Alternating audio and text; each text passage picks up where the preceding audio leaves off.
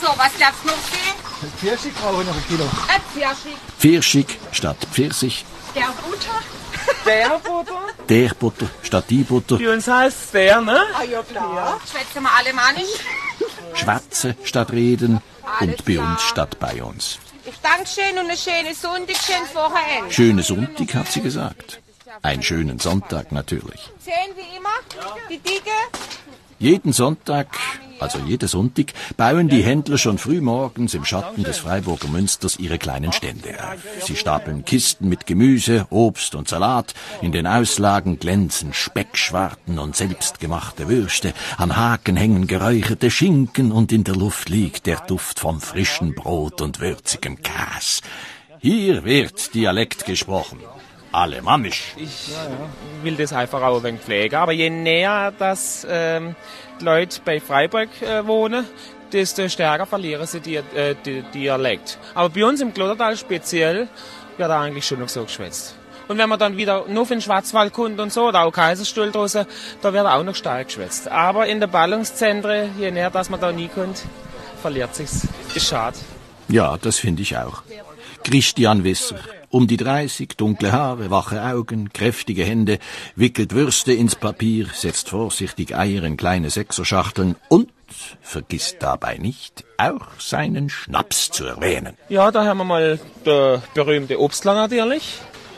Birnenwässerli habe ich, ein Dresdner Brand dann, ein Hefebrand. Nicht? Und was nicht fehlen darf, ist natürlich als Spezialität ein Kirschwasser und in dem Fall ist es Wildkirschwasser. Hm, das ist ein Wässerle, gell? Der Renner aber, das sind die großen selbstgebackenen Holzofenbrote, dunkel und knusprig. So, das sind jetzt über fünf Pfund. Alles hier kommt vom eigenen Hof. Michael Müller wollte schon immer Bauer werden, wie sein Vater. Die Tradition bewahren. Und dazu gehört eben etwas mehr als nur das Kirschwasser. Voll alemannisch. Nur was ich jetzt merke bei meinen äh, Patenkinder zum Beispiel, die wo jetzt in den Kindergarten in die Schule kommen, da fängt's an. Und die schwätzen dann vielmal so wegen Mischmasch und mit hochdeutschen Elementen und so. Und dann sage ich als erstes mal zu den Menschenskinder, du kehrst ja gar nicht mit zu mir. Du schwätzt Hochdeutsch und ich schwätze Dialekt, ne? Ja, aber Moment, Moment mal. Freiburg, Schwarzwald, Glottertal, das ist doch ganz klar Baden, nicht wahr? Und in Baden spricht man doch wohl Badisch, oder? Was soll also das Gerede vom Alemannischen? Ja, das hilft nicht, da muss ein Experte weiterhelfen. Nicht weit von den Ständen am Freiburger Münster, an der Universität, arbeitet der Sprachwissenschaftler Rudolf Post. Wie ist es also mit dem Alemannischen, Herr Post? Ja, das Alemannische wird im Elsass gesprochen, dann in der Gegend südlich von Karlsruhe, rüber bis zum Lech, dann in der Schweiz, in Liechtenstein, Elsass ist in Frankreich. Also es wird in vier Ländern gesprochen. Wenn man dann noch äh, Sprachinseln in Italien dazu äh, nimmt, kommen fünf oder sechs Länder zusammen. Also, von Karlsruhe bis runter zur Schweizer Grenze, im Schwarzwald und östlich davon bis Villingen-Schwenningen und runter zum Bodensee sprechen die Menschen Alemannisch. Auch das Schweizerdeutsch ist eigentlich Alemannisch. Und auch in Frankreich, im Elsass, nicht Elsässisch, sondern klar Alemannisch. Wo kommen sie aber her, die Alemannen? Sie waren, das ist heute klar, keine homogene Volksgruppe, sondern eine Art Vielvölkergemeinschaft, die sich in den ersten Jahrhunderten nach Christus im heutigen alemannischen Sprachraum ansiedelte. Das Alemannische ist ein relativ alter Dialekt, der auch in seiner Form in manchem sehr alt ist. Zum Beispiel hat er noch die alten mittelhochdeutschen Formen, lang U, also Hus, während das andere, die anderen deutschen Mundarten wie das neuhochdeutsche Haus haben.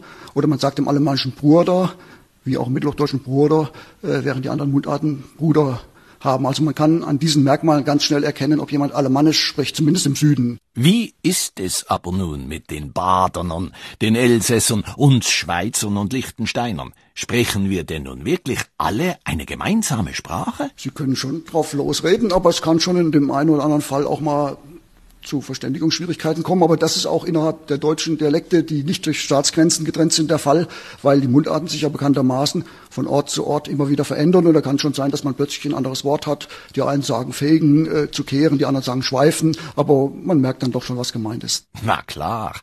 Und auch zwischen den kleinen Ständen am Freiburger Münster gibt es immer mal wieder etwas Neues zu hören. Ja, ja, das ist jetzt Feldsalat, hat zum Beispiel zehn, zwölf Namen. Das ist Feldsalat, Rapunzel, Ritscherle. In der Schweiz hat man Nüsslisalat und so ist viele Sachen. Haben im Dialekt mehrere Namen. Es gibt Karotte, es gibt gelbe Rüben. Und wir sagen Gallrüben. Gut, gell? Rapunzel, Ritscherle, Nüsslisalat, Gellrübe. Da steigt der nicht alle Manne schon langsam aus, hä? Da gibt's schon Ausdrücke für manche Sachen, wo, wo die Leute nicht mehr verstehen. Das sagt Karl Mayer aus Eichstätten am Kaiserstuhl. Ein, eine Schüssel, wo man früher sich gewaschen hat, heißt im Dialekt Hambegi. Das weiß heute kein Mensch mehr. Das sind noch so alte Überlieferungen, ne? Das ist schon interessant. Ja, diese Überlieferungen, ja, die sind gefährdet. Auch der Dialekt, das Alemannische. Die junge Generation, die lernt es nicht mehr. Auch nicht in Eichstätten am Kaiserstuhl. Ja, die nächste Generation in der Schule sie es nicht mehr. Die, die sprechen perfekt Hochdeutsch. Früher war das anders. Ich weiß noch, meine Kinder, die haben noch Dialekt geschwätzt in der Schule und hat sich als die Lehrerin aufgeregt. Das, ist ganz abgekommen. Aber schade, dass man das Dialekt so verschwinden lässt. Ne? Was Karl Mayer befürchtet, ist anderswo schon viel weiter fortgeschritten. Auf der französischen Seite des Rheins, im Elsass, im wunderschönen Elsass, wo man so gut isst, da war die Mundart lange ein Politikum. Das Elsass, die Region zwischen Rhein und Vogesen, dieses Elsass war jahrhundertelang zwischen Frankreich und Deutschland umkämpft. Nach dem Zweiten Weltkrieg wurde es endgültig ein Teil Frankreichs. Unsere Muttersprache ist leider im Verschwinden, weil unsere Kinder es nicht mehr so hören, sagt Henri Scherp, Jahrgang 1940 und Kriegskind. Er durfte seine Muttersprache als Kind in der Schule nicht sprechen, hat später dann als Deutschlehrer für sie gekämpft. Und wenn die Kinder jetzt in die Schule kommen, das habe ich an meinen Kindern erlebt, nach drei Monaten geben sie nur noch auf Französisch Antwort. Das heißt, die Schule macht unsere Muttersprache kaputt. Und das Wort Muttersprache, das meint er dabei ganz wörtlich. Mit meiner Mutter kann ich nur Elsässisch sprechen. Ich hätte den Eindruck, ich hätte Hörner an, wenn ich entweder Hochdeutsch oder Französisch mit ihr sprechen würde. Also spreche ich mit Mama Redi Nummer Elsasserdeutsch. Seit den Tagen, als Henri Scherp Lehrer war, ist in vielen Orten des Elsass einiges anders geworden. In Ingersheim zum Beispiel, einem kleinen Örtchen zwischen Colmar und Kaisersberg. Straßen wie Postkartenmotive, ordentlich gepflastert, überall Blumen vor frisch renovierten alten Häusern. In dem kleinen Städtchen leben 4500 Menschen. Wer Elsässer ist und wer Franzos, spielt heute längst nicht mehr die Rolle, die es noch vor 30, 40 oder 50 Jahren gespielt hat. Die Dinge sind normaler geworden. Auch in den Schulen. Viele Kinder bleiben in der Schule bis halb sieben. Da wird alles auf Elsässisch gemacht. Also die lernen Elsässisch, Deutsch und Französisch. Gerard Kronenberg ist der Bürgermeister von Ingersheim. Das Elsässisch an der Schule kommt super an. Und zwar nicht nur bei den Familien, die schon seit Generationen im Elsass leben. Ja, natürlich sind, äh, sind Kinder, sind Türken bei uns, die lernen Elsässisch und spre sprechen das ganz, ganz perfekt. Ja, ja. Und auch Marokkaner sind alle Eingewanderte von Ingersheim, die sprechen auch Elsässisch, natürlich. Die Erfolge hier und da können aber leider nicht über die Probleme hinwegtäuschen. Die mittlere Generation spricht ihr Elsässerdeutsch nur noch bei Familientreffen und viele Kinder wachsen ausschließlich mit Französisch auf. Vor allem die Älteren wehren sich gegen den Niedergang. Sie finden sich in Theatergruppen zusammen, in Musikgruppen und beim Kabarett auf Alemannisch. Ganz ähnlich wie in Deutschland oder in der Schweiz.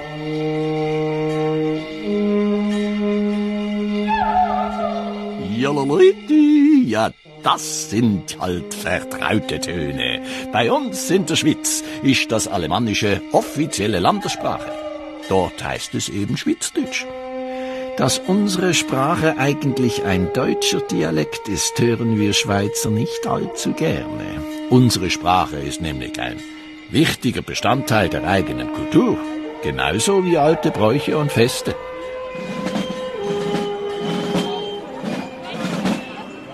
Berühmt ist ja die Basler Fasnacht. Jedes Jahr zur Fasnacht kommen Zehntausende Gäste in die Stadt im Dreiländereck an der Grenze zu Deutschland und Frankreich. Die älteste Clique, also so heißen bei uns die Fasnachtsgesellschaften, die älteste Clique sind die Vereinigten Kleinbasler, gegründet 1884.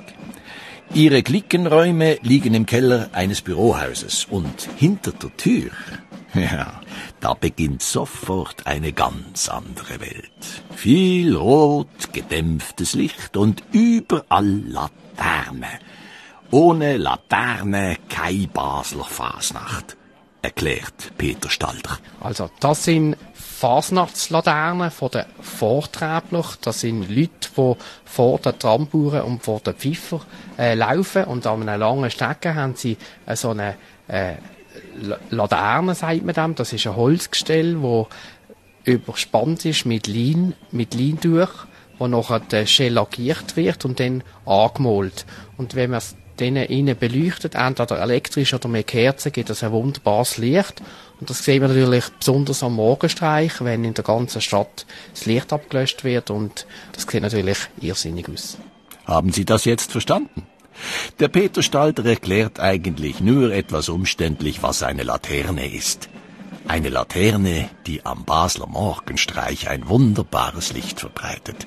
Wenn Sie den nicht kennen, den müssen Sie sich ansehen.